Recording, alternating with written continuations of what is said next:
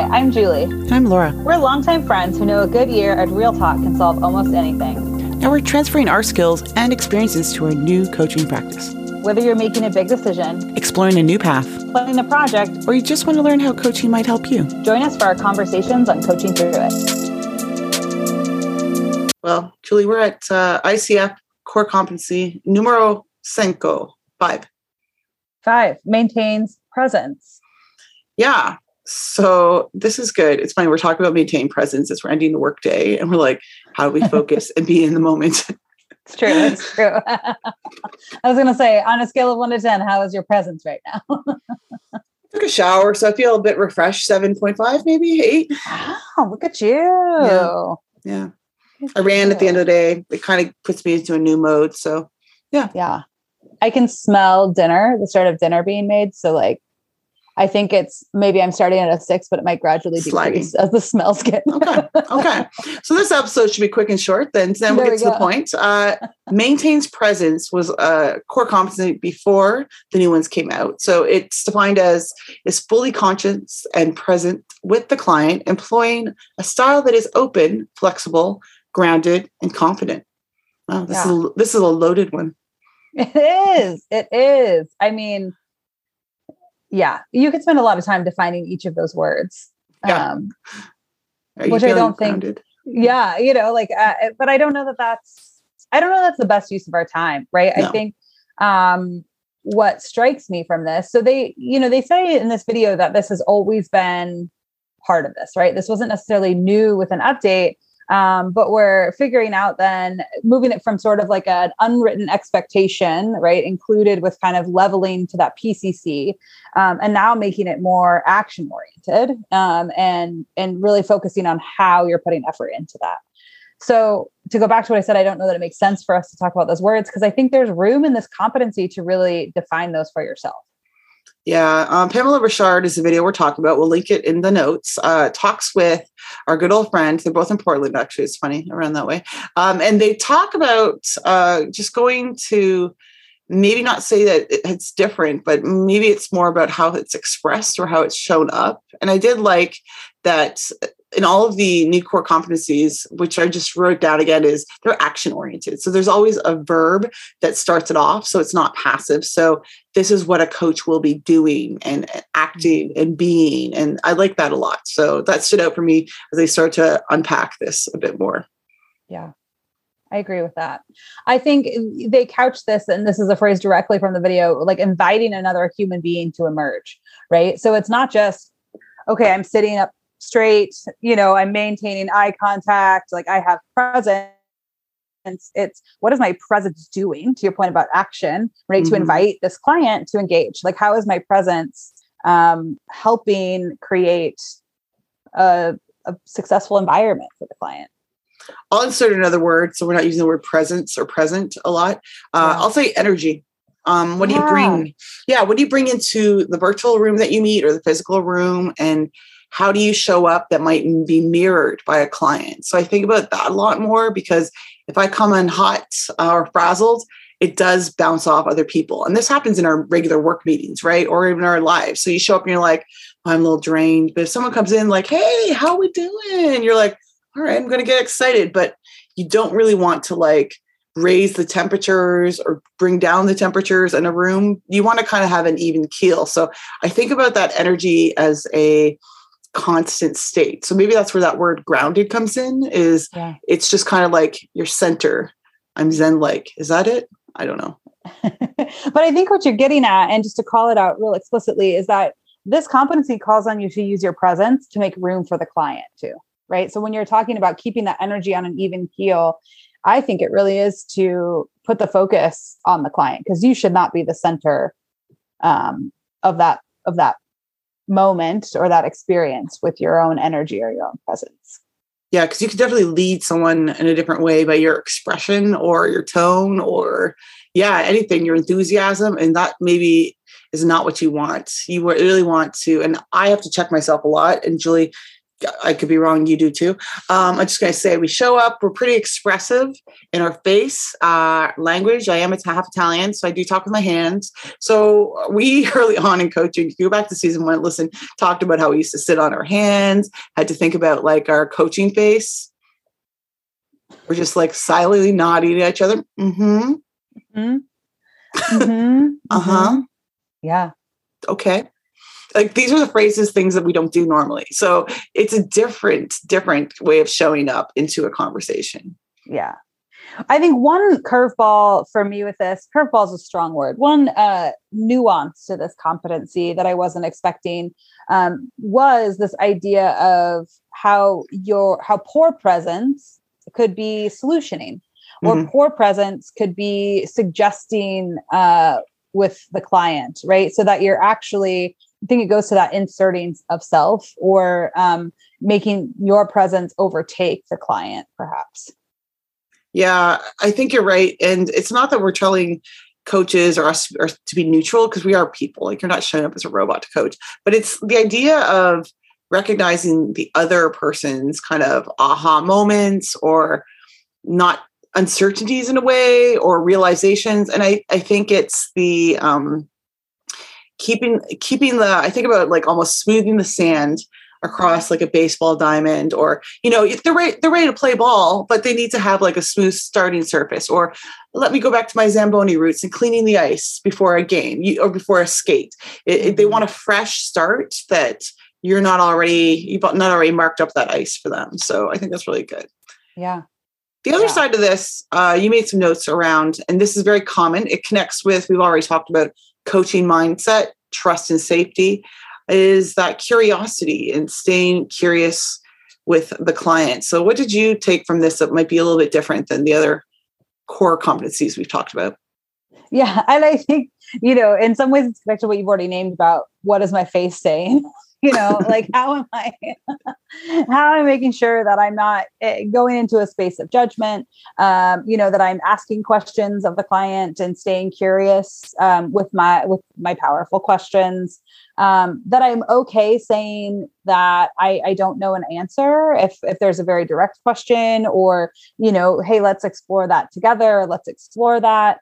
Um, I think in some ways this competency gets at, you know, you're a person, not an expert you know mm-hmm. like yes you have training you are a coach that has a certification and you're just another human with another human. Yeah that's a great call out. Uh, i think a lot of people seek out coaches for expertise maybe not necessarily credentials but expert and backgrounds in a certain area and the secret sauce to co- being a coach is it doesn't matter. It, it means you're actually um, getting curious because if i'm an expert or i know too much in an area I might forget to forget to drop that curiosity hat and say, tell me more about this, or you'll make assumptions. And so I do like that this space is um, solid presence or energy would be coming into with genuine curiosity and hanging on to that. And I love that uh, Pamela talked about in this video the kind of the different levels, like what comes to you naturally versus what seems forced versus you just are. And like it's kind of like you're a like curious philosopher and it's just who you are and being. She's like the normal expression of the person. But she said i'm like that's just someone who's like i'm always just curious. And i was like wow we're talking to a six year old now. This is great. Well the thing about this one i wondered um it, and it's been hard to drop some of this for me is i wonder what you're doing to show that you're not knowing with a client because that is a good way to hold space. So, how has not knowing shown up in any of your coaching sessions with your clients? Yeah, I think for me, I interpret this less about saying, oh, gee, I don't know the answer to that, right? And more remembering to show up as someone who's in exploration with a client, right? So, like, not knowing means not demonstrating my knowing, if that makes sense. Um, you know, we've talked about when clients are like, well, what should I do? Or what have you done? Right. Rather than stepping into that place of knowing and answering that question, um, you know, working with the client to redirect and get them to explore what might work for them in that situation. That's how I picked up the not knowing. Um, because yeah. I don't know. I, I, mean, yes, there's been moments where um, you know you you you answer questions in coaching but i i think uh what we're taught is that and what we try to practice is that i i hope i'm not necessarily in several instances with the client where we're asking direct questions right? Yeah. Yeah um i've interpreted as people have asked me and they might know my background and we might have similar work backgrounds. And so they said something like well you've dealt with this when you did this. And i said yeah. And they're like, well, can you give me your advice? And I often default to, yeah, I have a couple ideas, but I'd love to hear from you 1st mm-hmm. And I never get back to answering the question. And it's not saying that I don't know, but it's flipping back to the client to say, I know, but what do you really want to know? And I need you to establish like how we go down this pathway because I think that's the, the process uh, is not, we talked about a checklist or framework. It's keeping that curiosity muscle um, and, reminding myself, although I have an idea, and even our, I'll be honest, Katie, our mentor coach, had said to me, Do you have kind of like a process you work people through? And I do, but I don't because I, I think it's wherever they're at now. Because I hate to someone come in and be like, I want your three step for me to pivot my to my next job. And I'm like, oh, that's boring. Um, because not everyone's in the same spot. So I think I keep curiosity in terms of saying, I'm not really sure. What do you think? Or I do, I say I do have a few ideas. So I admit, like, oh, I've got a couple ideas or suggestions, but I'd want to hear, I'd love to hear what you think first. Yeah. Yeah.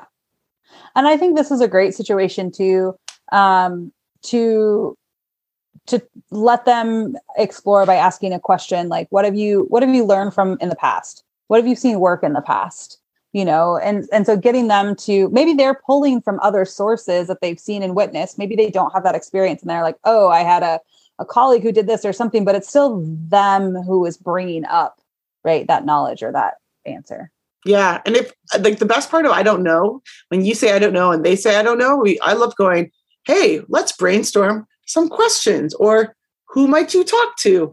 And it just becomes like a brainstorm session where they start throwing other ideas. And i say and who else? Or what else? Um, because i think mm-hmm. it's it's really um, you and i know it's empowering to have that uh, client come up with their own answers and showing that you're curious with them they do feel like you are partnering and you're working with them. So i love that you said exploring with the client because that's really what it's the intention is supposed to be i think for this one. Mm-hmm. And I think too, there's uh, feeling comfortable enough in your curiosity to be okay if a question bombs. Right. Yeah. um, and I think, you know, I, I, um, I was being coached earlier today, actually, and um, we were talking through a current work project that I'm on, and they asked me a question, um, you know, well, what similarities do you see in that? And I could tell, you know, between X and Y, and I could tell that that was actually a genuine curiosity um, but what I loved about that question is like it wasn't directly seeking context about the situation, right? Um, it was aligned with my agenda, which was essentially I have all these swirling bits of information and I need to kind of come together to a focus. And it allowed me to explore. Now, mm-hmm. if I had said, you know, eh, I don't really see any similarities, that's okay. You know, like that's a moment where you just pause at the client, you have a moment with the client. The client's like, nope, nothing there, and you move on. And I, I think being willing to have those curious moments um, that might not land is also covered in this one. Yeah, I think that the stressing, the pausing and thinking, and I love when a client's back and said, "Nope, that's not it, Laura." I was like, "All right, I have a better question for you," and that's okay because you've had them to stop and think, and then if it doesn't work, you're like, "Oh, then let's shift the direction another way." So I think of it as um, space and pause. Um, what's challenging for this core competency around maintaining its present for you? I think what, and I've talked about this before, um, I really like, I give a lot of affirmations just in my conversational style, right? And so I want to do mm-hmms and I want to do facial gestures. I want to let them know like I've heard them or yes, I did think the joke you tried to say was funny, you know. And so I I've been trying to really work on like how am I giving that um at a at a 5 instead of a 10 you know, mm-hmm. when I'm with someone in that space, because I, I do think it's part of who I am authentically. So, will I ever turn off gestures, facial expressions? No. Um, do I want to work on that so it is maintaining a neutral environment and an environment that's centered on the client? Yes. So that is a struggle for me. What about you? Yeah, I think it's about energy in the room, and my our rooms are virtual. I definitely know coming in, I have to remind myself to set the tone, and I know this as soon as like I see a client mirror what I'm doing. I was like, mm, shit, pull it back, and it might be like um, it might be us taking a deep breath. So like it might be a somatic thing that I do with a client now, or um, after asking how they're coming in or how they're landing on the call. Um, really making sure I check my own energy because sometimes I can be excited because I'm like, oh, I love talking to this client and it's going to be fun and we do some great work together. But I also want to know every session is a new session. We got to maintain the thread between. So I think it's, we've talked about maybe opening and closing sessions earlier in the season. Um, so reminding myself to do something deep breath on my own, drink some water uh, before hitting the let someone in. So yeah, so not to be excited and bring too much ramped up stuff at the beginning because that might lead them in a different way than what they would have come in to talk to me about. So mm-hmm. that neutrality, it's hard. It's you know neutral. Julie says nothing to me, like she's just modeling right now. She's like, mm-hmm, mm-hmm. It's good practice. Maybe it's good practice. Once again, why we don't coach each other. Um, this is good. And this is a topic for coaching, but this is a coaching topic you and I often coach around with leaders, right? And mm-hmm. so it's kind of how do you show up? How do you tune in? How to bring people in t- with your energy and culture in your org. So leadership presence is really good. So this going through this video and reminding myself as a coach, like what do I say to clients when they're leaders and executives of how they're showing up with their mind, body, um, and voice. And so I'm thinking about that as my own. And so I'll give a shout out to good old Muriel Wilkins and Jenny Su. Um, Own the Room is a great book. Really love that on uh, presence. And Jenny Su has another one on leadership. Um, I've talked about before. Happy to drop and share in the notes. But those are two of my favorite ones that I've been thinking about lately on just presence in general. And it's helped me not only with clients, but me as a coach. Yeah. I really also enjoyed um, Priya Parker's work lately. Um, she does a lot of work around gathering and how we connect. And I think, particularly as I'm talking with leaders around going back into the workplace, um, as myself transitioning back into the workplace, right? I, a lot of that work has been um, just a good reflection. I don't know if, if, if it is like earth shattering research, right? As much as the ability to watch other people have these discussions, right? And and learn from case studies that she's had. Yeah, I think it's great. Art, Art of Gathering is a great book. Um, I think both of them show up that we're going to have to deal with our work lives, both hybrid, remote, and in person. And I think there's some nuances that presence, hey, we could, we could all use a little bit of how we show up in presence to think on before we do that work. So thanks for mentioning that book. Yeah. Well, until next time, Julie. Let's be coaching through it. Be sure to listen to the next episode by subscribing to our podcast. We always welcome comments and questions. Send us an email at coachingthroughit at gmail.com. Until then, we'll be figuring it out on Coaching Through It.